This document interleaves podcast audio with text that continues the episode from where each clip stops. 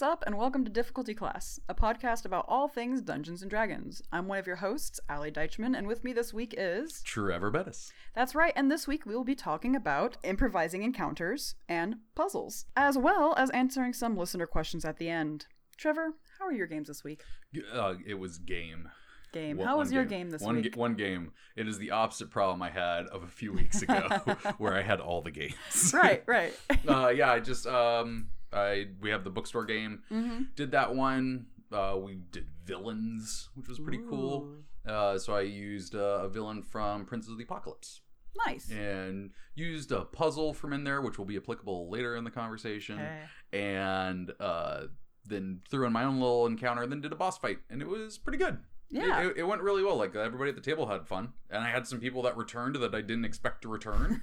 they had their own D and D stuff and dice this time. I'm like, yay! Yeah, I saw people straight up walking in with like the essentials kit box. Yeah, well, the, the starter kit. And, like, kit, the yeah, starter kit, yeah, too, like yeah, uh, we the the store has sold so many starter kits now, and every time I see a kid pick one up, and it's not even kids. Like I, I have adults that are picking up for the first time. I, I just my I get my heart warms. I'm Mm-hmm. I so know, happy. right? Like um last time um there was a kid picking up the starter kit and one of the other kids that has been there since uh, I started uh was telling that kid with the starter kit about a game from a few months ago that one of the other DMs ran and was bragging about how cool it was and the things you can do in D&D. I'm like this is so cool. This is perfect. That's a kind of what we wanted out of this is that for people to, you know, get a cool experience for Yeah. D&D. I also did enjoy the fact that the kid with the starter kit looked like a jock. I'm like, that's right, we're cool.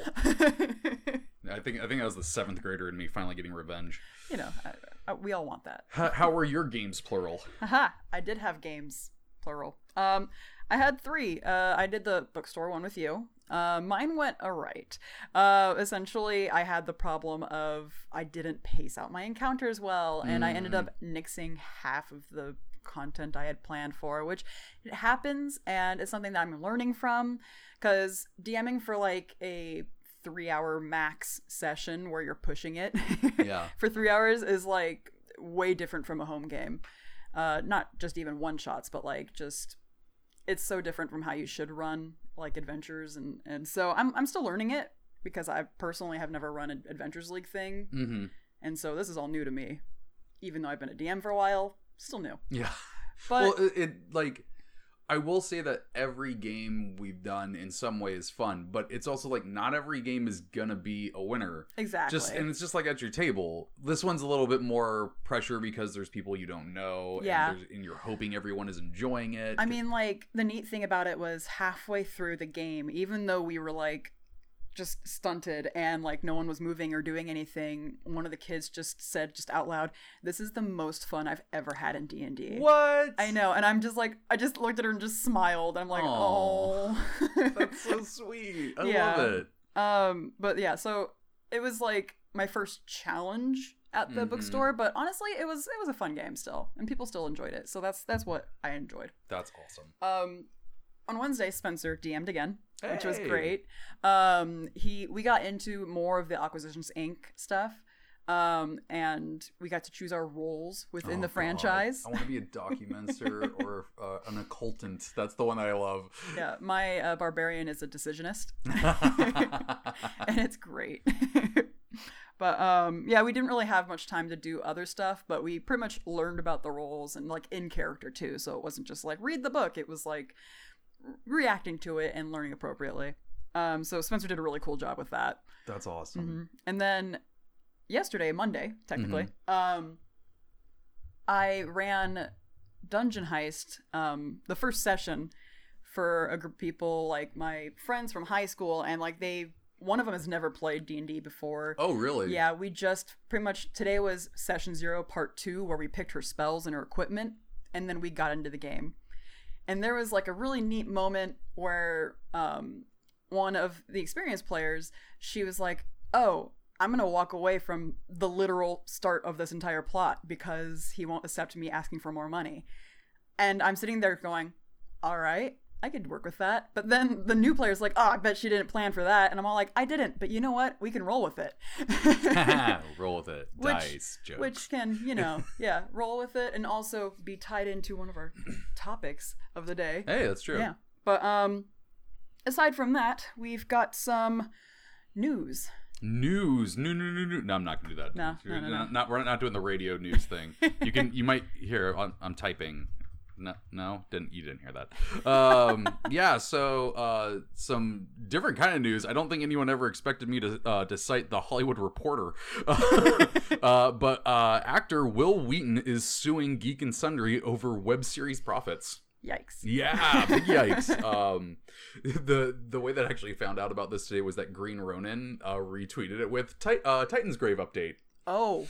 It's like, ooh. Oh. So yeah, if uh, you're familiar with the Geek and Sundry show, let me get the full title: Titansgrave: The Ashes of Valkana, which is like fucking great title. I loved it Yeah. if you're familiar with it, you know that there was one season. Um, I loved it, and then there was nothing else. Mhm. And there was like rumors about another one, and never really happened. But that surprisingly isn't what it's about. So uh, here's what the Hollywood Reporter has to say about it. Uh, Star Trek Next Generation and Big Bang Theory, of course, those are the two he gets cited for. Star Wil Wheaton says that he's been shorted profits from a web series, according to a lawsuit filed with Los Angeles County Superior Court. Wheaton and his loan out company Media Dynamics on Monday sued Legendary Geek and Sundry for breach of contract. The actor claims that Legendary in 2015 hired him to create, write, exclusively or executive produce, and host the web series called Titansgrave: The Ashes of Valkana. And he got paid $50,000 and 50% of the net profit for the series, which is pretty good. Yeah. Uh, Legendary had the exclusive rights to distribute and promote the web series, uh, but it was supposed to, quote, consult meaningfully, end quote, with Wheaton before doing so, uh, according to the complaint. The actor says Legendary def- uh, defied this provision and neglected license agreements, uh, or sorry, negotiated license agreements with Sinclair Broadcasting, Hulu, and Pluto TV without informing him. There's no Oxford comma there. It makes me really unhappy. Uh, Wheaton expects Legendary uh, has collected significant fees in connection to these deals, and therefore he's due his share, but says the company won't let him audit its books. Wheaton is seeking $100,000 Oh. in damages and is asking the court to order a full accounting of uh, be full accounting be conducted. so he's just straight up thinking they're lying about how much money they're making. It kind of sounds like it. Yeah. Well, like especially because because I remember hearing that Titansgrave was going to be on TV somewhere. Yeah. and then that it was also going to be on Hulu. I'm like, oh, that's really cool. But now knowing this, that's not that cool. Yeah. So like uh the whole consulting him meaningfully probably was in that contract for the f- sole reason of just keeping him updated with where his money will come from Mm-hmm. and the fact that they didn't did that and that all of a sudden there's new money coming in possibly that he doesn't know about. Yeah. I mean, he yeah, he's he he he's I think he's in the right there. I mean, honestly. Mm-hmm. Well, uh, uh, this article is, like I said, from the Hollywood Reporter. It's written by uh, Ashley Cullen. So if you want to go over there and give her a click, uh, because we told you essentially what she wrote, uh, go ahead and do that, and uh, you know, get get her some more stuff, get her some more views. Uh, but yeah, they uh, that is upsetting, and uh, also somebody pointed out on Twitter that I thought was really interesting that our hobby has now reached the point where lawsuits are filed over it Yeah. like that's a big thing like lawyers might be on the lookout now for you know tabletop related lawsuits Well, I mean, it's kind of that concept of YouTube and like Minecraft. Yeah. Like being able to broadcast your Minecraft streams on YouTube became like a huge ordeal because all of a sudden it's like, is this copyrighted because it's like a yeah video well game? and, or... and i've had that question too like i ran the lost mines of Phandelver for the adventure series and then i had the thought afterwards like wait can i do that but i know other people have run yeah. pre-written adventures so i was like okay well that must be good but yeah there was that part of me that i'm like i can see why this wouldn't be okay Yeah, and like I get it, but that is that is a good point where uh, we'll have to see where this goes with this hobby's future as far Yes. as that's concerned. It could be like YouTube where it kind of fizzles out because well, content creators overrule, but or it could end up being something else. I hope content creators overrule it. for not just our sake, but you know, for everybody's. Yep.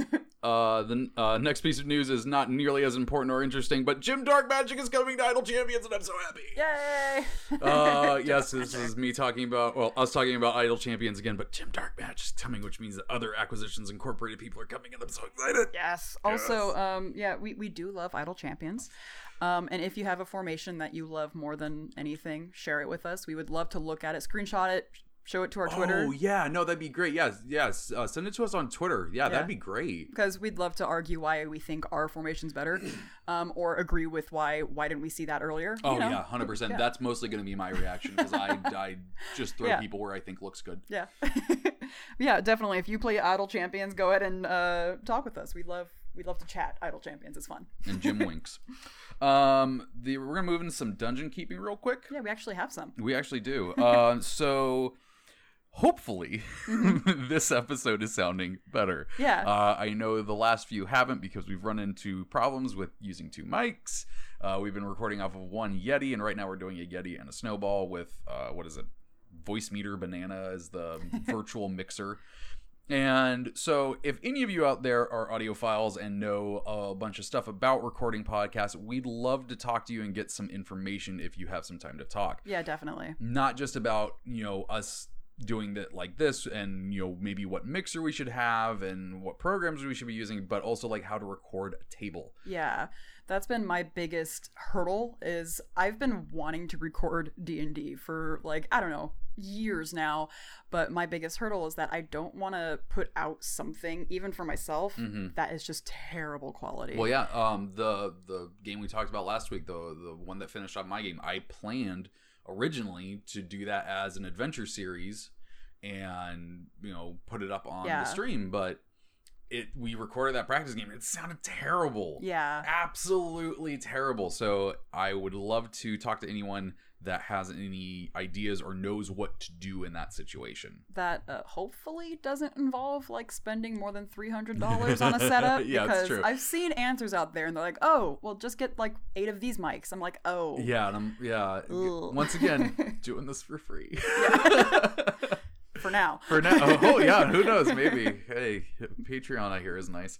Um, the next piece of dungeon keeping we have uh, is actually a format uh, sort of change or announcement. I don't know. Yeah. Uh, basically, so we started this part of this podcast off with a review of Storm King's Thunder yeah, which we thought would be really good because we were both uh, one was running it, one was going to be running it, it's been derailed, um, and it seemed like a good starting place for us to have a conversation about. Mhm. So, thinking about when doing reviews would be the best time instead of just doing randomly, what we're going to do is every ten episodes is going to be a book review. yeah, This could be campaigns, this could be core books, this could be supplements, anything like that. Every 10 episodes, we're going to do a review.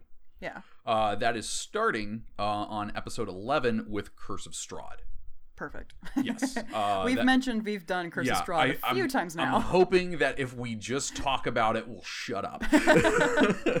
um, so, uh, what this means is uh, you have an idea of when we're going to be doing reviews. Uh, we will announce ahead of time what review we're going to be doing. Maybe we could do that at the end of each review episode and then do Mhm. some reminders. Um, but this is a way that you can think up some questions anything that you if you're thinking about running it yourself and you want some tips Yeah. you can send those into difficultyclass at gmail.com and we can have a conversation with about them on the review episode Definitely. and if you're really you know if you you're a player that has questions about do that too maybe we'll do a player uh, question part before the spoiler part of the podcast Yeah. Because uh, just as a heads up, I've never ran it. I've only played in it. mm-hmm. Um, Trevor was my DM, Mm-hmm. and so there's like a good, good portion of that book that I have no clue I, about. I'm, I'm you're going to leave with it tonight and i can't wait for you to see all the things that didn't happen I'm very excited. That's cool. Okay, so that is our dungeon keeping of this week. Mhm. Um, moving on to our first topic improvising encounters. The thing i do way more than anyone thinks i do That's that that meme. It's like, oh, you know, the Hulk. It's like that's my secret. I'm always, Always improvising. yes i showed that to tar and she goes that's you yeah, big mood. It's it's mood. It's true. Um, even though I've been running Curse of Strahd for what feels like two years now, I You, no, no, Storm King's Thunder. oh yeah, You said Curse of Strahd. I did. it's on my mind now. You said I'm gonna take it home tonight. um, even though I've been running Storm King's Thunder for what feels like two years now, um, the amount of the encounters that I did in that book probably nowhere near the amount of improvised encounters I did. Mhm. and the main one of the main reasons being it's because they're kind of over leveled for that book Yeah. Uh not really. Like you could run as is and it'll be fine because i mean hello they're all giants. Um but yeah improvised encounters is something that's really important to my game and for dming in general. And i know a lot of people can have a hard time getting into that. And because i know when i first started dming i had to write everything out Oh, i yeah. had index card upon index card upon index card I had I had block text that I wrote out. yeah no i did too i had entire conversations between npcs that i wrote out and i'm like this is ridiculous Mhm. and i think laziness just kind of overtook that need to prepare and that's what led me to just start improvising more Yeah. um, which the benefit of improvising it feels way more natural when you do it Yeah. Um, it doesn't feel like you're just reading from a book which i mean if you're running a campaign you technically are Mm-hmm. usually but if you're improvising an encounter we talked about it i think last week where our friend who ran the pathfinder game we learned that like the past four sessions were improvised and like we're Well, not improvised but he, he did yeah. it out of the book so it's like okay it, it can feel more natural than you would expect Mhm. it, it might take a little bit of experience to get there but it, it it's worth a try Yeah, I I will say that I would not recommend an, a new DM to try improvising stuff. Mhm. More of just don't pan don't ah, don't panic. yeah And that that's kind of where my um practice with improvised encounters came from where my players suddenly punching someone that, that I Yeah. don't, not only don't have stats for but like I just threw in as a random character in a tavern. that you don't expect to be an issue yeah, but then and, they are. and then all of a sudden, you know, fisticuffs are being thrown. Mhm. So yeah, that players kind of taught me how to do this. Yeah, it's something that you kind of grow out of. You grow out of using index cards for every single thing. You grow out of railroading your care your players around, Mhm. um, because in a weird way, it's easier. Yeah. And um, I kind of want to talk about the ways that can help you improvise a little bit, Mhm. and the tools that D and D that wizards themselves provide to help you improvise. Um, some very helpful tools. All right, let's let's uh let's, let's hear those. Yeah. So, uh, number one, if people are just going around in the nature somewhere, In the nature. when I say the nature, I mean that could range anywhere from in a cave to the tundra to just the middle of the forest to a city. Like, Make it sound like uh me and Tar going on a nature walk where I'm just like, ah, nature's dirty. like um, the beautiful thing is that in Xanathar's guide, they actually separate all the monsters by what area they would pop up in. Mm-hmm. Yeah. So Uh, also, uh, quick D and D Beyond plug. You can actually sort all monsters by location on there. even better yeah that. so like because i'm sure in d&d beyond you can also sort by uh, cr level too Oh yeah. Yeah When when we did that month at the bookstore where it was all coastal adventures, hmm like I literally just like, all right, CR seven, um, coastal, and Yep. it brought up everything. It, it brings up everything even if you don't own it. So I was like, ah, I guess I'm gonna buy that. eh, clever Mhm. um and the beautiful thing about it is that like if they are suddenly going off the quote rails you know Mhm. um then you can still throw an encounter at them if you feel like there is needed one Yeah. that's kind of the kicker um if you feel like oh i'm just going to throw in an encounter here because it's i don't know it's four o'clock and it's time for an encounter Mhm. maybe think about why Yeah, um that's like i guess the a main thing but that kind of goes back to the pacing conversation. yeah that's had. pacing it's like uh, is there a point to having this encounter here really the only time you should improvise an encounter is if the players invite one. Well, not necessarily. Oh yeah um because um in the the the curse of Strahd game when the player uh, w- betrayal p- player was off doing something else Mhm. and you guys were doing another thing we were reaching the end of the the session yeah but he had a lot more left to do in his story than you guys did. Oh, okay. so you guys got to the Raven Queen's. Well, this is not a spoiler. I put this stuff in myself. um, so he was doing his stuff. You guys had just gotten to the the realm of the Raven Queen, and I was like, well, I don't really have anything planned for that because I thought these were going to sync up better. yeah. I thought I was going to be able to do my cliffhanger thing. I'm like, and then you see this, blah, blah, dun, dun, dun. Um, so when you guys got there, I had those crow men attack you. Oh, that's true. Yeah. Yeah. There are no stats for them. I know. I remember you saying that. Yeah.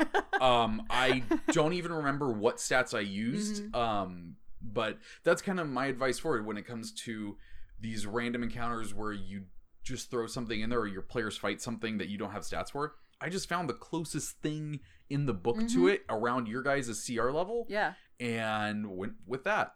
I mean, like that's another tool right there. Uh, the monster manual briefly goes over, but I think the dungeon master's guide goes into it more in depth. Is reskinning a monster. Yes, that's one. That's one section I vividly remember. You don't have to plan ahead about reskinning a monster, but you can definitely read that section and figure out what to do.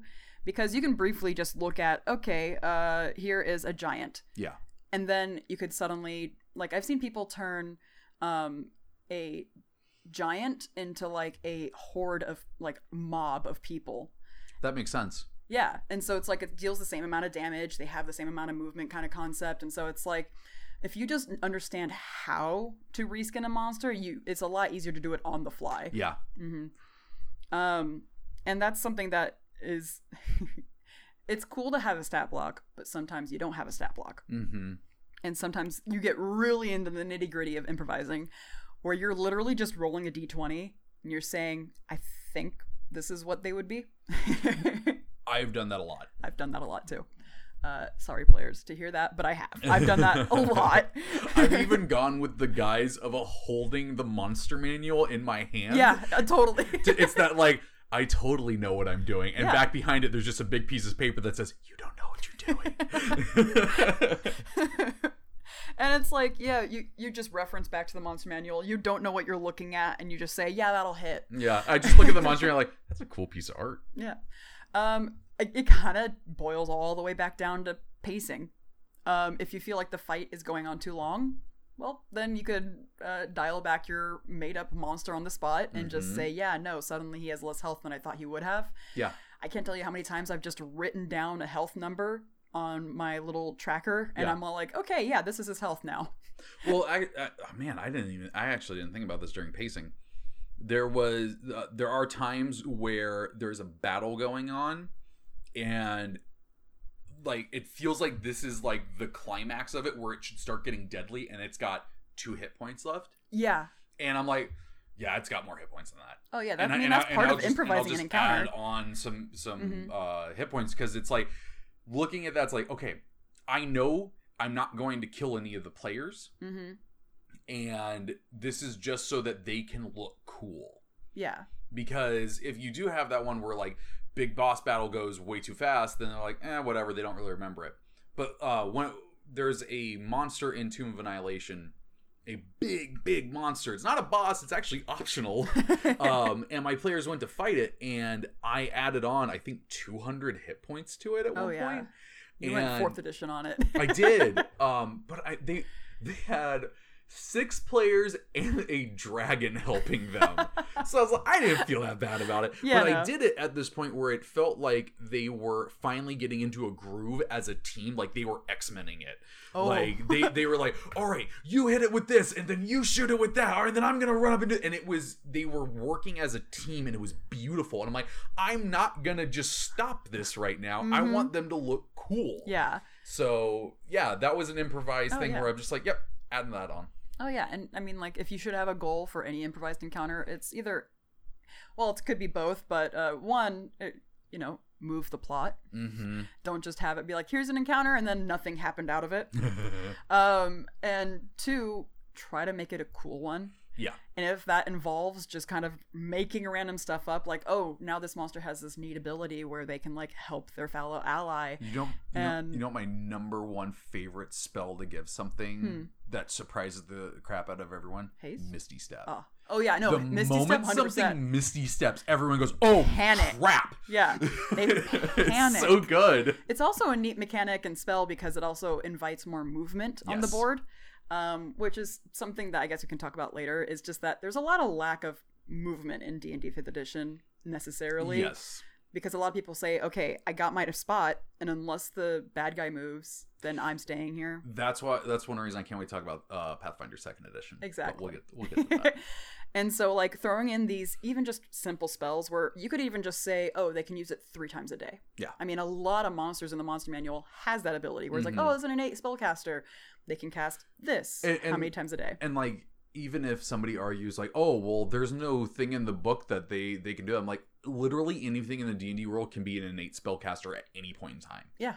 like I, I know in older editions dragons were always innate spellcasters hmm they aren't in fifth edition but there are dragons that are Yeah, there are wizard dragons, which I are really cool. That's so cool I mean, like there's a wizard kraken.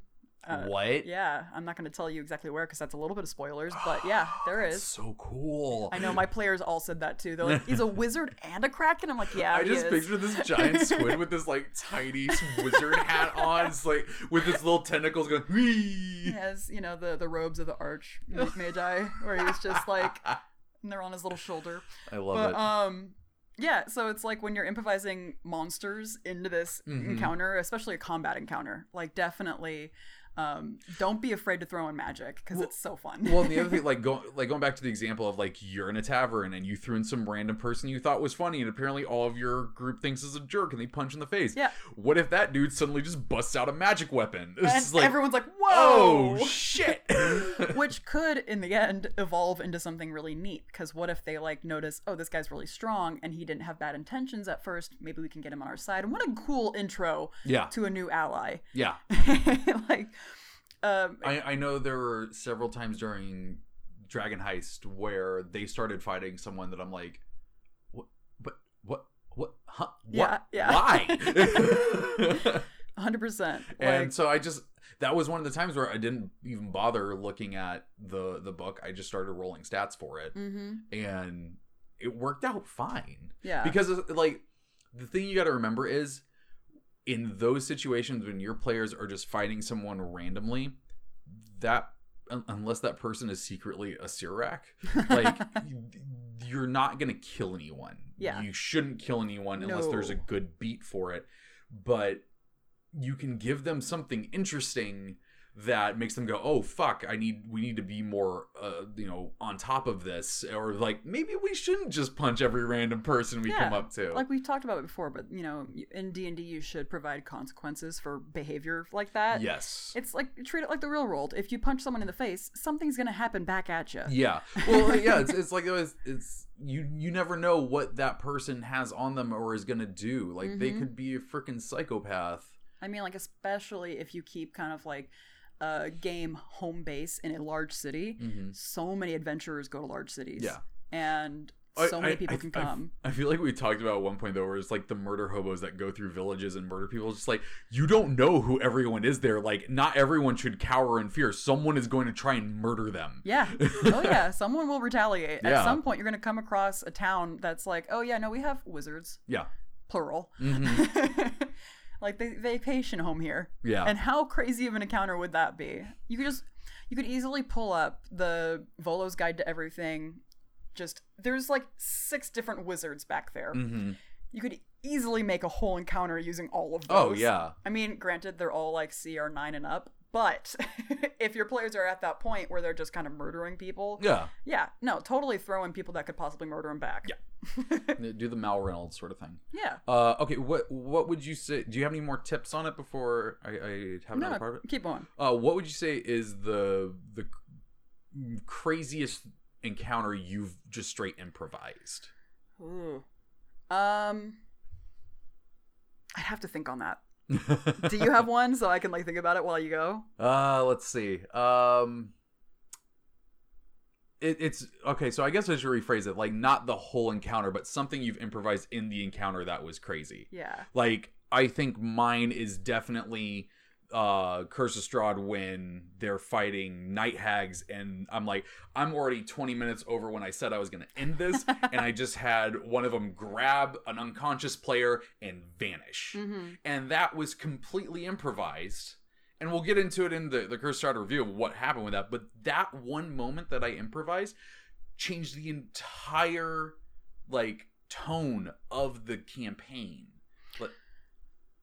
I know now. okay. Uh, remember how I kept mentioning uh, a few weeks ago how I had Valindra suddenly show up? Yeah.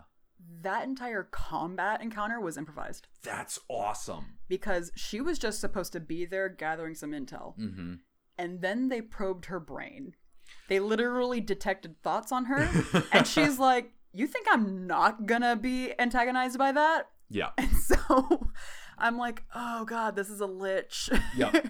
and so I had to improvise that entire combat encounter because there I was not expecting them to go after her like that. Mm-hmm.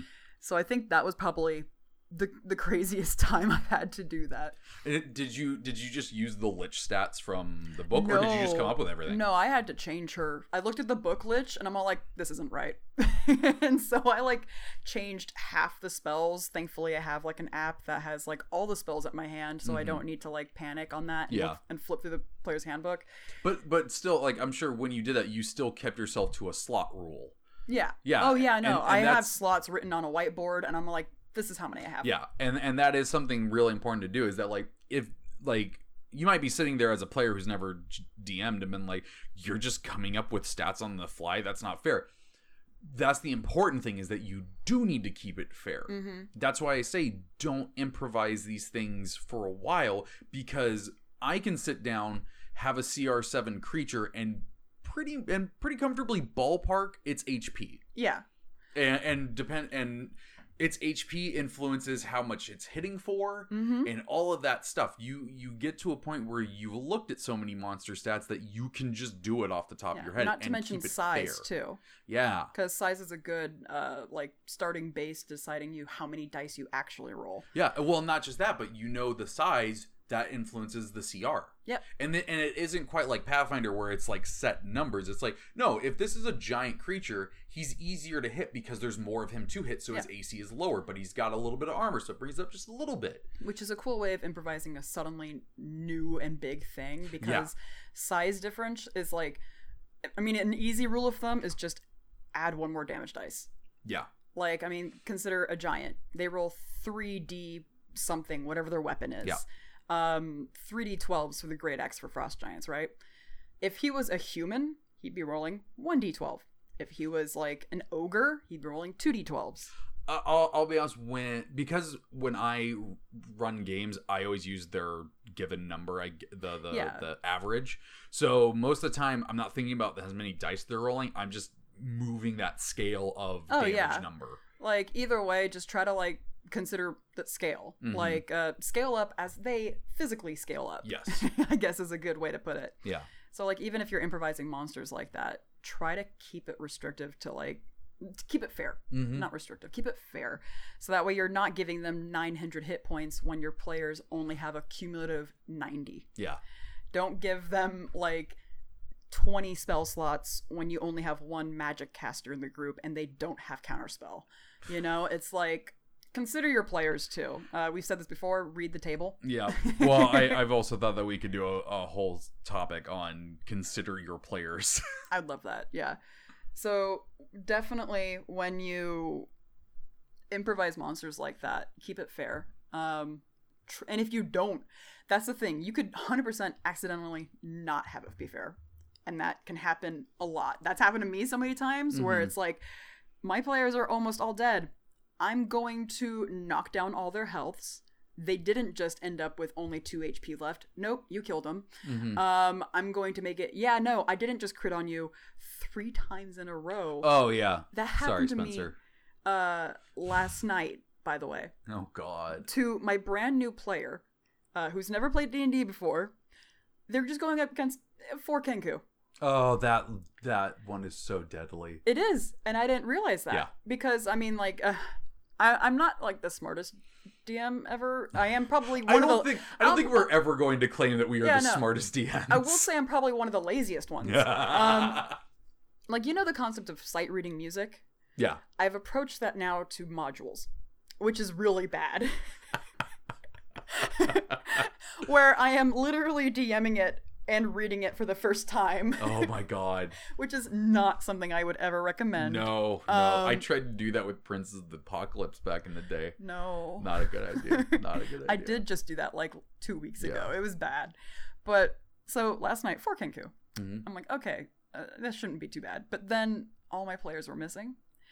And this is their first encounter ever. And this is like their introduction into combat. And this is like everything. And then all of a sudden, the Kenku kept hitting. And then Mhm. there was a crit on one of the players. She goes down. I nearly kill her, kill her. And I'm like, oh my God. And so I shift. I make it so that way they start mimicking these players going down, which is distracting, and then so like they're they're slipping literally, and so I'm rolling behind the screen, and I roll with advantage, and wow, okay, there's two, there's a twenty and a nineteen, uh, yeah, they're definitely gonna hit her AC thirteen. No, uh, tell me, does a nine hit? Yep.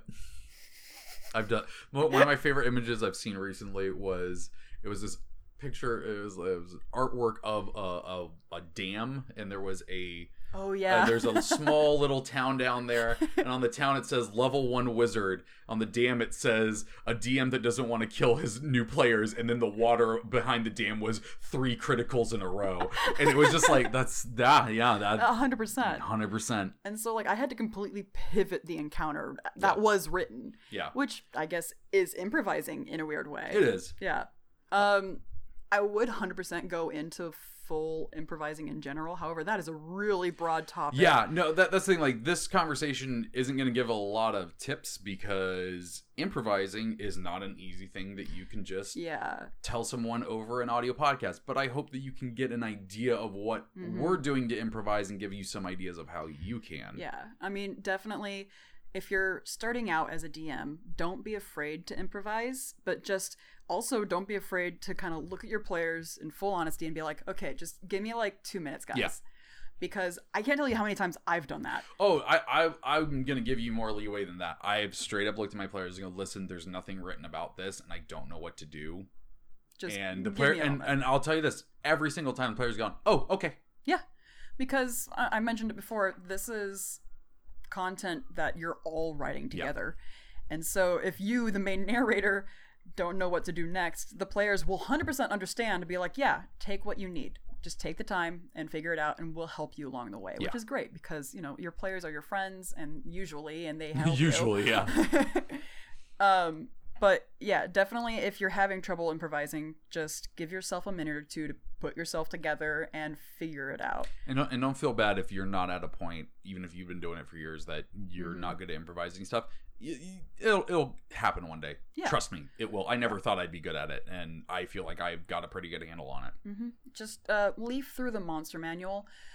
One, there's a lot of cool artwork in there. Yep, it's very pretty. Um, two, you can figure out what monsters are similar to each other, and so if they are suddenly punching someone or something, you can like think, uh, oh yeah, I know where I could find something like that. So I mean, that's pretty much all the tips that I would have to say for improvising Mhm. combat encounters. Yeah, we'll do improvising things at another time. Non-combat Yeah, encounters at a different time because That's a a whole- very different thing. That's like straight up going to nearly like improv class. Yeah. but um, we're gonna be moving on into our DM's Guild spotlight of the week. yes. Um, it is suggested by uh, Spencer, who is my wonderful boyfriend, because he's been using this uh, DM's Guild spotlight for I think over a year now. oh yeah, Um, and I I love this one. hmm It is the class character sheets, and we're going to be specifically talking about the bundle because you can buy them, I think, individually, Mm-hmm.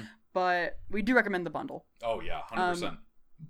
Do you have the price on there? Yeah, so uh, the suggested price it's a it's a pay what you want Mm-hmm. support publisher.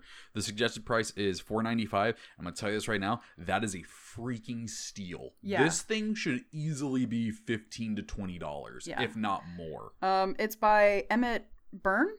Yes, I want to say, yeah. It- yeah. um, So it's uh, E M M E T, and the last name is B Y R E N E. Yeah.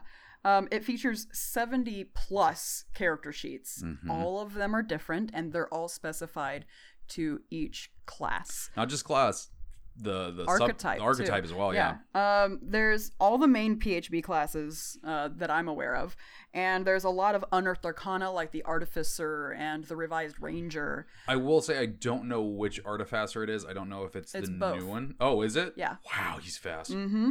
And there's even some popular like homebrew classes like the Blood Hunter by Matt Mercer, and then there's also like the Pugilist, and there's also apparently a cook class which I didn't know about. What? I know. I just was reading the description. I'm like, I want to know this class now. Horse cook lives. That's a joke you're not supposed to get, but I'll tell you about later. and it was just like looking into it.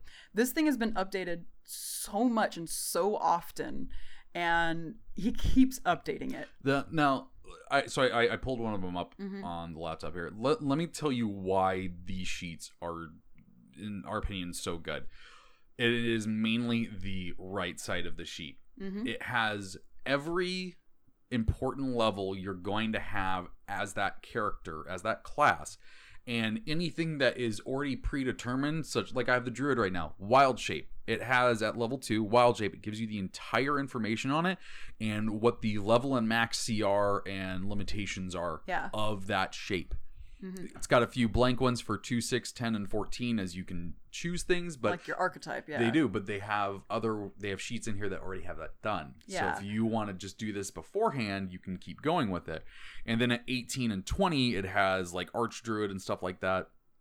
But underneath that, there is a small little box just for cantrips and spells prepared. hmm So you can, if you're fine with not having the full uh, description or brief description done, you have just a small little area that you can write all those Yeah. and it switches uh attack or favored spell boxes dependent on martial or spellcasting classes. Oh, that's neat. It's so cool. The only thing I don't quite like is that the skills are underneath the They attributes go by are attribute instead of alphabetical. yeah, Yeah. and the main reason I don't like that is because, as we've learned from Jeremy Crawford, you don't have to tie a Mhm. specific attribute to. You could easily do intimidation with strength. Yes. so it kind of gives some players like the wrong information about what it's tied Yeah. to, but I understand why it's there. And also, the size of the paper, it had to be pretty much. yeah, and plus it actually looks good, right? Yes. Oh, it does. It looked. It, Yeah. that that is the number one thing I'm going to say about these sheets is they look beautiful. Like Yeah. they look like They're what. well composed, definitely. oh yeah, they they because they look like the normal character sheet, just better. hmm And uh, if you're a- a- an organized, I will say, using that word lightly as opposed to other words, uh, DM like me, um, then maybe sometimes how certain players write their character sheets kind of like bugs you and you're like why are you writing your stats like that? Like why are you writing your features like that? And like i'm just like you know spencer i love you but come on. But um when he started using these like all those features are already written out and it has a beautiful neat little box Mhm. that you can just fill in either paper or i think they're form fillable too. Yep. um and so you could print it all out too. And so if you're if you it's especially good for one shots if you need to build a level like 12 character um it's already practically leveled up to that point. All you have to do is just fill in the blanks. Um and there's only a few of them too. Like you know the attributes and if you went a certain archetype. Um but i would definitely go recommend checking this out. It is a steal like It trevor is. said. Um like i remember i did do the pay what you want and did zero dollars but then i went back and i gave him money because it was so good. And we've used it constantly. And like to quote spencer the other day he said yeah looking at a regular character sheet is weird now because he uses these for every new character he makes um, I'm I'm gonna buy the cook class right now. uh, but yeah, so uh, go ahead and check those out. Like we said, it is the Mm-hmm. uh, class character sheet bundle by Emmet Byron. Byron Burn. We'll figure out your name one of these days, dude. Uh, but yeah, go ahead and check those out. Uh, highly recommend them. mm-hmm. Um, so topic number two. Yeah. Is one that we both admitted before this episode we suck at.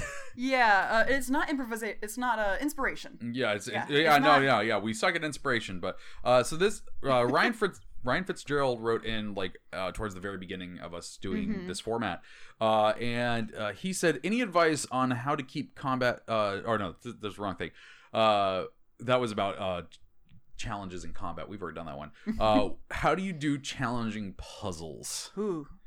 And that was one that I'm like, I don't feel like we'd have enough time in a listener question to properly answer that. so I thought that would make a really good topic. Yeah. Because here's the thing puzzles as a player are awesome and freaking cool to run into. Definitely. Puzzles as a DM suck. Yeah. Every now and then I need to clear my search history because it's just all puzzles and D&D. Oh my god. Fifth edition puzzles. Help! I need to have a puzzle. Yeah. And it's just For, that's my for the love of God, I'm drowning. Where are the puzzles? like I, I think I have at least four different like real life books that are just puzzles Yeah. that people have given me for Christmas. Mhm. Cause I I'm just I'm not I don't have the mindset to build them. I I I've been surprised every time I've done a puzzle that players have ended up loving it because I'm just like, oh, thank God, because that was trash.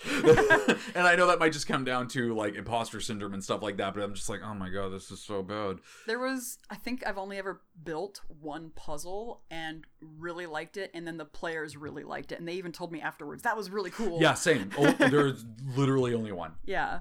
Um but where would you start? Where how do you start with a puzzle? Panicking. Yeah, I mean, aside from that. Oh, um, so usually after the panic rolls Yeah. away, yeah. um, I kind of take a look at where I'm placing that puzzle, what it needs to do, hmm and what kind of theme I want to put to it. Do you ever think about who put it there? God, that's a really good idea. no. Because I think about that when it comes to traps.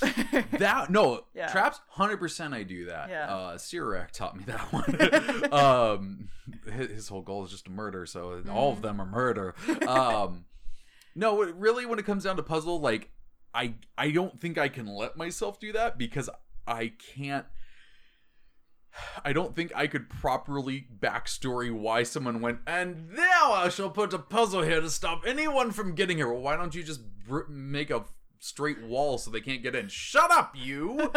Because I, what if you wanted to get it? yeah, well, no, and it's, it's there's so many other things in D and D that it's just like you put an illusionary wall, you put a wall that only will respond to you. You can do Mhm. so many other things other than put a puzzle. But puzzles are fun. Yeah, they are. That and, and that is the number one reason I do it because one of my favorite things to see at a table is people sitting there and just kind of staring down the table, everyone in silence, and then one of them going, "I got it," yeah, that's literally I've done that before. and then it's even better when they're wrong. yes. um, so I, I do puzzles because they're fun at the table. Um, but no, I can't sit there and think about why they're there because it's just like that's stupid. Why would they be here? I guess in a weird way that is part of what makes the game the game. yes, Um, because I mean, like, I, I will say I almost feel like puzzles are the most gamey part of D and D that you're gonna do mhm. because with a with an encounter like you can do story elements and things like that um, unless you're just throwing random creatures at them and then that just gets really video gamey. Yeah, but puzzles like you're actually sitting there and you're designing a small mini game yeah, inside your game to game the game. Yeah. your dog. I heard you like games. Um so yeah after i you know kind of do that that concept of like uh what the point and when i say what the point of it is that's kind of could be brought into why like who put it there but it's more of like is this blocking their way to something? Is this holding something they need? Is this you know something like that. Hmm um, and that can kind of inform more of how the puzzle is. There was one that you guys did during Starfinder. This is the one I always think of because this was one of those puzzles that I went, "This is hot street trash," and then you guys ended up enjoying it. um, and it was uh, you guys were on a moon or asteroid, or you were in space somewhere on a rock. right, Um, as you do. as you do and the on the floor there was there were these discs that had um, a solar system in it and then there was a thing nearby that gave you a clue about what planets went near what and the, this this kind of leads into a piece of advice i'm going to give you about puzzles is no matter how obvious you think something is it's not because as I laid down this puzzle in front of all of you, Yeah. I went, "This is so glaringly obvious. Yeah. This isn't gonna. I'm gonna have to come up. I'm gonna uh, actually. It's funny. I'm gonna have to improvise an encounter after this. yeah. because this is gonna go by so quick. Thirty minutes later, yeah. Because you Uh. you know the secret. You are the one that's coming up with it. Yeah. It's obvious to you. You know the punchline already. You do. You're already looking for it. Mhm. So know that most likely, as obvious as you think it's going to be, it's not that obvious. It's not. Yeah, that's I think one of the reasons why I feel like I'm not good at uh writing puzzles. yeah. Well, do you try to do puzzles or do you try to do riddles? Because that was the thing that I found that I was doing is that I was actually making a riddle. oh no, I don't really bother with riddles too much. Sorry for hitting the mic there. uh no, I don't really bother with riddles too much. Um I mean like I did once Mhm. and it was just kind of like, okay, that's done. Next. And it's like, oh, okay. That wasn't really fun, so I'm just kind of like, eh, I'll not do them really. yeah. Um, but yeah, no puzzles where you have to like rack your brain for a solution because it's not present in front of you immediately. I will say that the thing that the bookstore games have taught me is that there should be a little bit of challenge to it, but it should be fun. Yeah, there should be an element of like, uh, if you do something wrong, something happens. Maybe. Yeah, well, and, and- well, that's a really important thing is Mhm. that this isn't a video game. There, you can't load a save. Yep. There cannot be a fail state. If you break it, that's it. yeah, like there needs to be something that happens that even if they don't get through it, Mhm. that something can happen to get them there. Because like that's why this is the gamey part of it. yeah.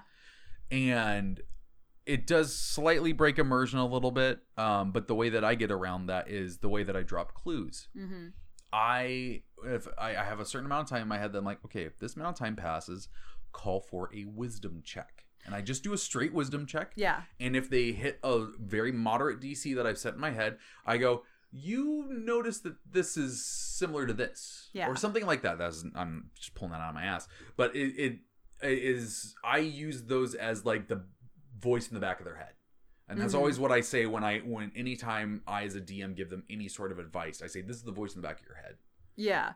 Because I mean, like, there is a such thing like intuition. yes Um, it's hard to roleplay intuition. Mhm. And so that's where you as a DM can provide intuition. Yeah.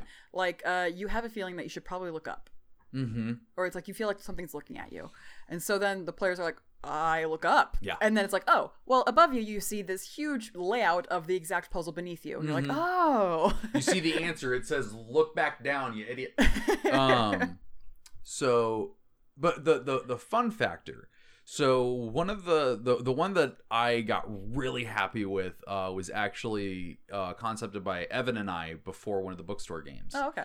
um we were we are both sitting there like oh i kind of want to do we had this idea of doing a scavenger hunt hmm because it was around easter time Oh, neat. um but we were like well we don't want them running around the store um, we can't really hide anything in real life. How could we mimic a scavenger hunt in the game? And so what we did was is we had we were doing Mad Mage Dungeon, and we took the maps for the floors that we were doing because we're doing separate ones, and it was basically like okay, there's something important here, yeah. and we took a piece of paper, traced that shape, and then cut it up Oh. and so we gave the players oh. A map of where they were and then we gave them the pieces and goes this tells you where the item you need is. That is so neat. yeah and it was really fun because we had all these kids and adults in there. It's like okay turn turn it that way. Okay well this shape's like that so do it like this. And i just kind of got to sit back for a little bit and go be like oh yep I, they're just doing their own thing now. Hmm and they solved it and it, they everybody had a lot of fun and it was great. And that i think is all you really need for a puzzle. Hmm it doesn't Yeah. need to be the like the big bad guy set this puzzle down to stop you in your check well that's not fun No. I mean, like, funny enough, that was the puzzle that I referenced, actually, was a map puzzle. hmm Um, one of my players, uh, for non spoils, for spoilers, um, certain enemies had captured a very specific, very powerful thing and were running away with it. hmm They were gonna run to essentially the Underdark and never be heard or seen from again. The heroes of the story didn't want that to happen. However, they were on the other side of the country. So, um, one of the magic users, she used Scry um, on the creature that they had stolen. Scry lets you see from 10 feet away from the creature. The creature is in an iron flask. So, uh, the creature wanting to be released willingly failed the save for Scry every time. So, at one point, the one time that they were moving around during the day, um, they were actually on a mountaintop. And she looked around using Scry, and she got a good horizon view of the surroundings around them. These players, I've actually printed out this huge map for them of the Sword Coast. And it's a player map, so it doesn't have like everything written down, and it's not necessarily like accurate, accurate for things. hmm But um, they've been moving around the Sword Coast for so long that it's like they've seen this map and they know this map. And so I'm like describing it's like beneath you, directly to the south, because you see the setting sun. Uh, you see a forest, and then at the base of the forest, you see a lake. And beyond that, you see a Oh. mountain, and there's a valley in between those mountains. And so she's like writing down these details, and they're like, where is this on the map, and from what perspective are they? And they're in an elevated position. So everyone got together and huddled over the map in real life, just like they would in character. Oh wow! And they were piecing it together. And at one point, they're like, they have to be there. And they all looked at each other in a moment, and I'm all like, and I'm just like sitting there, just so That's happy so good. and it was that was probably my best puzzle I've ever I've ever well, personally made. Well, what's great about that is that is not the normal concept of a puzzle because, like, Mhm. what I've been describing is you're walking through a dungeon and then there's a thing in your way and then you gotta solve it. That's just a great environmental puzzle. That's like that's Skyrim storytelling, like environmental Yeah. storytelling, where you come upon a dead witch in a cottage and you look at her book and it gives you a description of where she was meeting someone. You're like, okay, I need to go find. I need to that go place. find that place. Yeah. That's and and what's what's great is um I that actually jogged my memory. I did something like that in fourth edition and didn't even think about it till now that it was a puzzle. they were on uh Sigil mm-hmm. the oh, City yeah, of the Doors. City of Doors. and um they went to a madman um to find an object and he was giving them just gibberish and they realized that it was points on the map. Because I had a I Oh, had a yeah. map of sigil out there. And so they I, and I had that same moment as you where they were all up over the table and like okay well maybe it's there so let's go there. That that is some that's a great puzzle that is not a, con, a conventional puzzle Yeah, that one I was really proud of because I knew everyone had fun, even me. Yeah. Because they were like, "I want to scry again," and so they like, so I had to describe it, but like in di- nighttime, and then I had to describe it from like a different perspective because Mhm. they moved, yeah and it was like it was so neat, and I, I I really enjoyed doing that puzzle. Like I would definitely recommend trying to figure out puzzles that you would also enjoy. Yes, because there. I mean, I I do it all the time. I Google Dungeons and Dragons puzzles, yeah. and I found some good ones in there. Yeah. Um, you guys did one with a magic door that needed you holding a book to go through. yeah. There was oh, then there was the door that uh needed you to do a knock knock joke.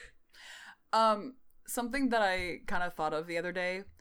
Think back to Fable two or three with the doors. Oh, the demon doors. yeah, the demon doors. Yeah, because some of those were good puzzles. Other ones was just like bring someone in front of me and murder them. Yeah, I mean, like you can do something similar to that, but Mhm. not the murder part. Yeah. Um, some of them were just straight riddles, and then some of them were like you have to do an action, and you have to figure out what that action Yeah. is. Yeah. Some of them are like, and they got really meta too, because like Yeah. some of them like described the action, and some of them were just like, "It's third away from this on your gesture wheel." it's just yeah, like, what? What? so it's like if if you're struggling coming up with something, refer to your favorite stuff. Yeah, Like, I mean, think about movies and games, games especially. Like, if you think like, oh, here's a puzzle that I really remember doing and enjoying getting over that hurdle. Mhm. try not to do something like Skyrim where it's like, oh, this is the whale, this is the eagle, and this is the snake. I literally, oh my god, uh, uh for the because the puzzle, I did a puzzle on Saturday, uh, and I was. co- Uh, like concepting one, and I realized halfway there, I'm like, "You're just making the puzzle from Skyrim to get Mhm. into the the wall room." Yep. Yeah. I mean, like it's not just the wall room; it's like in over eighty dungeons in Skyrim. Well, the, the what I actually ended up doing because I was really busy and I didn't have time to actually like do like a full puzzle Yeah. I actually ended up finding a puzzle in Princes of the Apocalypse and Yeah. just moved it. I mean, that's something that you should definitely do. Take puzzles from other books. Yeah. Like, um, that's what I did for one of the bookstore games. We were promoting uh, the Volo's Guide to, uh, to Monsters, Mhm. and I was featuring giants. I took a puzzle straight from Storm King's Thunder Mm-hmm. and pretty much plugged it into there, tweaked it a bit, added some riddles that corresponded with the correct giant, and made it out of that. I mean, because Storm King's Thunder is actually filled with a lot of puzzles. Because again, that book isn't meant to be a combat book. Yeah. These characters are supposed to be way too level, under level to fight things, and so more often than not, they're finding ways around combat, which often leads to encounters circling around with puzzles. Mm-hmm. So like, yeah, Storm King's The- Thunder is a good puzzle book. The other thing I will suggest is like, yeah, you can Google it, but uh, I mean, I'll plug it in. DM's Guild. There are uh, people have written whole books on there of puzzles. Oh yeah, yeah, Um, hundred percent. so you can go on there and find some good ones but i do really suggest like sitting down and trying to make one and not think about it in that way of why was this put here just ki try and first make a fun puzzle and then worry about why it's there later Mhm. but do but like i was saying what is its purpose and Yeah. where is it set so that you can kind of gauge that idea like you know for the mad mage's dungeon like it was a giant map we were in so Mhm. let's use the map Yeah, and I mean that first bullet point of what is its purpose. Try not to throw at them a puzzle and then have the reward be just so minimal. yeah Because if the reward is moving on to the next room, that's pretty good reward. If the reward is just like, oh, you get like twenty gold, mm-hmm like even at lower levels, that's like, oh. yeah um well hopefully there was some advice in there on I feel like there was. i feel like there was Yeah. it was a shorter topic but uh it it's one that i i knew was going to last longer than a listener question so ryan i hope that helps you out yes. Uh, well, let's uh, let's move in some uh, listener questions, and by uh, listener questions, I mean Aaron. Uh, hey, Aaron. Thanks for talking to us. Thank you. Uh, so we're gonna do a couple questions from Aaron today. Uh, th- this one I feel like is a really important one. hmm Um, if a player gave you the DM uh, the book th- and asked, or like a campaign book, and asked to play it, and the table ag- agreed, would uh, would you take it as a good thing uh, that or that the player didn't enjoy the last story, maybe? Mm.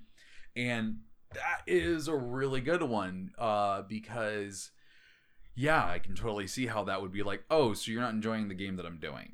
Yeah, especially if you're doing like a homebrew thing. hmm It really depends on the context, I think. It is, and it does kind of go back to the difficulty class. Colon, colon read the room. Yeah. Um, but I mean, I'm hoping that you know your friends well enough to know not how to piss them off. But really, the way that you described it there, Aaron, was really good. If I had a player walk up to me with a book and give it to me oh and be god. like, "I want to play this," uh, that I'd just be like, "Yeah, of course we're gonna do that. That is." that's so sweet like I, I i love you for doing that Yeah. like one you have shown that you not only love playing this game but you love playing at my table with me as the dm that Mhm. you bought a book to give me to run yeah. oh man dude yeah please I would 100% I would not be offended No. at all if like cuz I mean, I've been upfront with my players. I've told them like I have an overarching plan Mhm. of where to go with this campaign.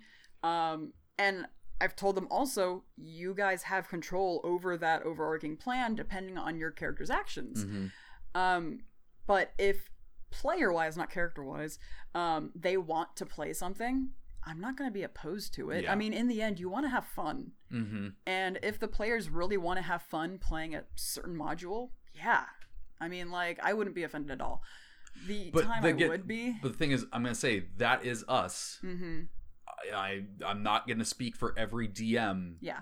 again you know your friends you know your dm Yeah. So I, I think going to him like that would be a great way to do it. I mean, if you don't want to slap down the monetary value first, just be like, hey, if I bought this book, would you run it? Yeah. I mean, like, also consider timing. Oh yeah. Like, if, you're the, if the DM smack seems dab like in the middle of a campaign and the DM's really going hard into it, they and bought looking minis like they're excited about it. and they're like, "Oh, I can't wait for you guys to get to the next part," and it's like, and then you're like, "Hey, could we do this next?" Yes, that is in the read the read the table thing. Yeah. Um, but I think a way I would be offended is if it was just them constantly saying, I can't wait to get to this thing. hmm And it's nowhere near the story you're playing. Yeah. Because that's happened where it's like they're sitting there and you're playing the game and you're playing this module and you're enjoying the module. You're enjoying DMing it. And a few of the other players are, at least, you hope.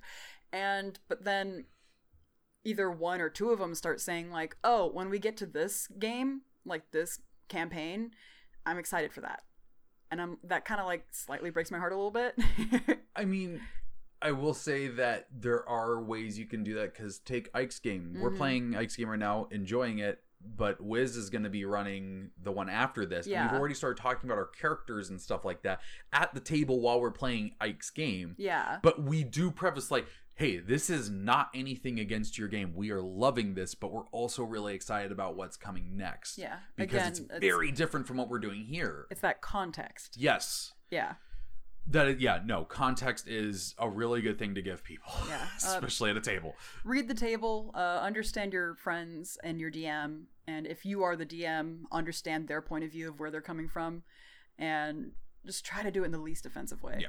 You know You that- you know your friends, say. but I don't I, I think like if you really want to play Curse of Strahd and you give them that book, and, I mean you can be like, we don't have to run this next week. Yeah. We don't have to run this next month. This is something I would like to play and I would love for you to run it. Yeah That's a great way to say it. and in a weird way i would take that as a compliment Oh yeah. oh my god, yeah. It'd be like, my Mm. ego does not need this. Um, so Aaron also had some questions about uh, alignment left over from our Yes. alignment episode. I mean, understandably, a few of you did. yeah. Um, but uh, I'm gonna kind of bullet point a couple of these so that Mhm. we can just give them as discussion points. yeah. So let's see. Killing someone in their sleep. So I remember this. Okay, so in the in the question specifically, I remember you saying that um, if a player goes and kills a bad guy in their sleep, does that make them good or evil? And so really, that's kind of almost the wrong part of the alignment chart to be asking because um, the fact that you throw in the word bad guy in their sleep automatically makes it a good action because you're you're killing a bad guy. I mean, that's what you do in D&D. You you you take down threats. It's true. I mean, like you could you could categorize that as good or even neutral. I don't Mhm. know. But um mainly I think what you're asking about is the action, which definitely I think refers to the spectrum of chaotic to neutral. Uh to lawful. Yeah. I okay. Yeah, I will agree with that. Yeah. Um, so on the alignment episode, we talked about Punisher. Yeah. uh fun afterthought here my friend later looked up if, uh, a, uh, a forum that said if you ever want to break the alignment tree bring up the punisher Mhm. well before he brought that up i actually asked my friends at the bar we were at about the punisher and alignment this started a nearly 40 minute conversation naturally. Yeah. um so the thing i'm going to say about the killing in their sleep hmm punisher would 100% kill a bad guy in their sleep Yeah. Like not even a second thought. Yeah. But then you bring up Mal Reynolds. Yeah.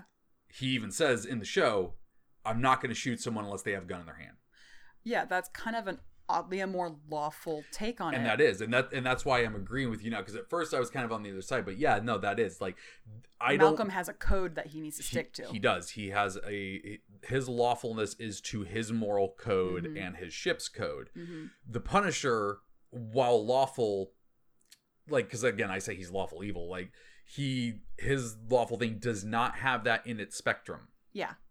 Um, but if so, I guess that's kind of down to what it is. Like, yeah, like both of those characters are completely different in how they would go about that. Malcolm would make sure he's, they are awake and with a gun in their hand. Punisher doesn't give a fuck. Yeah. but I would say that they are both lawful in those terms. Yeah. But I would say that Mal is good and the Punisher is evil. I, you know, I would agree. Um, but so is there a situation then when killing a bad guy in their sleep would still have the good on it? um, yeah, I would say so. Yeah. Yeah. I mean, like, th- this is going into kind of heavy alignment kind of talk where it's Mhm. like, what do you consider to be good and evil? Yeah. Well, and, Um, and this does kind of, you know, fit into one of Aaron's questions that we weren't going to quite go into, but it's like, how do you interpret interpret alignment at the table? Yeah. Because that's kind of the thing is that alignment is that that D and D topic that everyone has an opinion about, and Yeah. almost everyone has a different opinion about. Yeah.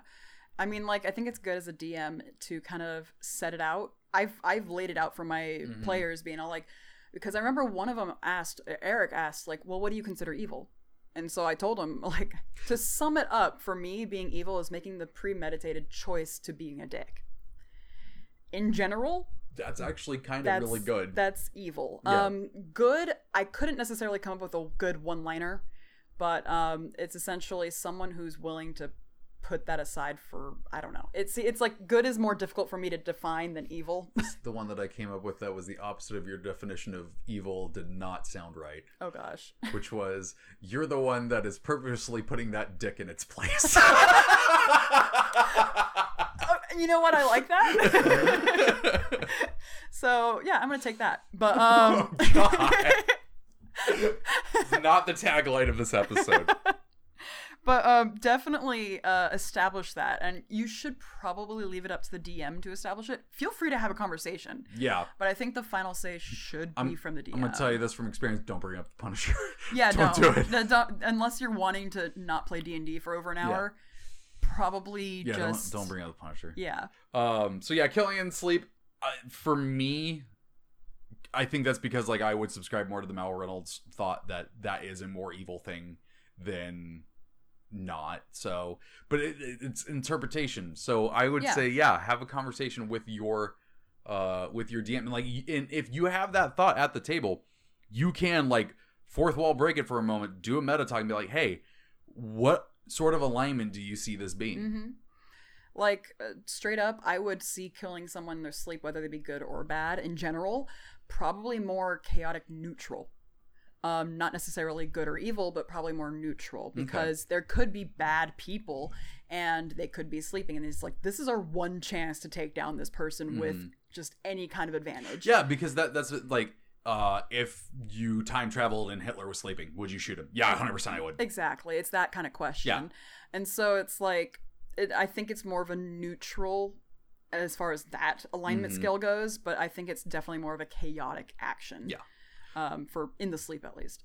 Um so Aaron also asked what constitutes an alignment change? Mm, That one is also kind of up to interpretation Yeah. with your DM. definitely, definitely with the DM. Um I I remember uh Ike's first campaign we did. Uh Tara had been doing I don't remember what it was, but she'd been doing a certain act for a while and Ike at one point went, I'm gonna need you to change the letters on your sheet. Mm-hmm. and he says be you and this isn't like a you chose to do this suddenly you've been doing it Yeah. so i feel like your alignment needs a change I mean, like, and that's kind of important in Pathfinder because alignment actually does affect a lot of stat parts of the game. Yes, it does And so, like, for your alignment to truly reflect your character is kind of more important in Pathfinder than I think in D and D. there are spells that uh, are literally affected by what alignment they are Yeah, spells, attacks, all these i kind mean of i like in d&d there's uh, Weapons, detect good too. and evil but then there's like in pathfinders there's protection from chaotic Yeah, there's weapons too that have like a DR overcome by like lawful good characters. that's characters. right God, that's insane Yeah, so it's I think um stat and game wise, um it's more important in Pathfinder than D and D. But however, in D and D, it can be important flavor wise. So what constitutes a change would probably be, I would say, either slow events that happen over time or major ones. Mhm. I'm, I wouldn't really say like on a whim ever really because that just doesn't make any sense because the alignment is supposed to represent your core values and beliefs Um, more so than those like four little boxes of your personality and boon and, and flaw and such. Uh, your lawful, your, your, your alignment in general summarizes all of that into two little letters, Mhm. or one if you're just straight true neutral. Yeah. Um, but like what constitutes like an alignment change is in my opinion like pretty a pretty dramatic shift yeah, like if you're lawful neutral but you're uh, like continuously making decisions towards one group or Mhm. one uh way of acting then yeah you should change your their alignment should be changed if um you are a lawful good character and your character gets so pissed off at someone because let's say they're mocking your family dying or some stuff Yeah. and you run them through with a sword and it's just some random dude in a tavern your alignment changes buddy yeah, like 100% in that moment yeah. also what constitutes an alignment change is certain archways in the tomb of horrors yeah, uh, certain wells too. It's, You know, things just change. things happen Um, but yeah, I mean, like it's kind of represented through your core beliefs, and if something affects those core beliefs, then your alignment can change. Uh, well I, and i well i don't think that it has to be the core beliefs because Well, if you believe the- that lawful good character Yeah. knows what they're doing is wrong. They feel that it is wrong and they still do it. It is almost going against your core, core beliefs. Yeah. it's not a shift in it because i feel like especially for a while after that you're still gonna feel like that was bad. Hmm but you did it. Yeah, and so this is what we were talking about though with fluctuating alignments is that you can go to evil and then back to good. There Yeah. are those character arcs. And I always like let's say you have a villain that becomes the good guy, call it being Vegeta. Like that is a thing that happens. And Yeah. we don't talk about the Majin Buu stuff. Uh, but like that that happens where like Vegeta like uh, I cannot believe I'm going to be talking about Dragon Ball Z here, but here we go. go for it. Do it. Vegeta, you know, could have been a good guy, gone to evil because Kakarot pissed him off so bad, but then went back uh, went back to good because he wanted to help people out. Mhm. Like that is a thing that could happen. We talked about Anakin Skywalker and his fluctuating yeah, no, he goes all over the place. And so it's, you know, it's going against your core beliefs, but then looking at your having that retrospective look and being like, okay, maybe this isn't what I want to be, and going back on it. So you can do that stuff. hmm We kind of got a little bit far away from what constitutes an alignment change, but it's. I, I really do think that going against your core beliefs is what can constitute an alignment change. Yeah. If you're evil and then save a puppy out of a tree, Yeah, you know, that, mean, like, you or know if- that for however long you've just been setting those trees on fire. The moment you start doing that, you're going against your core beliefs. or if you're Mal Reynolds and you do shoot someone in the back. yeah, no, like, and, and you know, the show didn't get to go a long time, and I feel like they would have played with that. Imagine if there had been a scene where Mal Reynolds shot someone dead in a bed, defenseless. Yeah. Everyone on everyone watching that show would have gasped. Yes. And that and that's one of those moments where it's like, hey, there was some alignment change there, buddy. Hmm Um, so it turns out that I wrote down discussing alignment, even though I said that was the thing we weren't going to talk about, but, Oh, we, but did we talk about it. So that was actually the last one. Uh, so Aaron, thank you for writing those in. Uh, we really appreciate. it. We love reading your stuff. Yes. We love, but we do love reading it from, uh, love reading it from everyone else as well. Mm-hmm. So if you have a question, a topic suggestion, or a horror story at the table, Oh, any, yes. anything you want, Please anything share. you want to write in with, send them into difficultyclass at gmail.com. Yes. Well, that was our show for this week. If you enjoyed this podcast and want to support it, the best way to do that is by leaving a review on your service of choice, as well as telling your friends about the show. If you'd like your questions, advice, or stories read on the show, send them into difficultyclass at gmail.com. And if you'd like to stay up to date on the show, you can follow us on Twitter at Difficulty Class and on Instagram at Difficulty Podcast. So, until next week, don't get killed by a kraken wizard.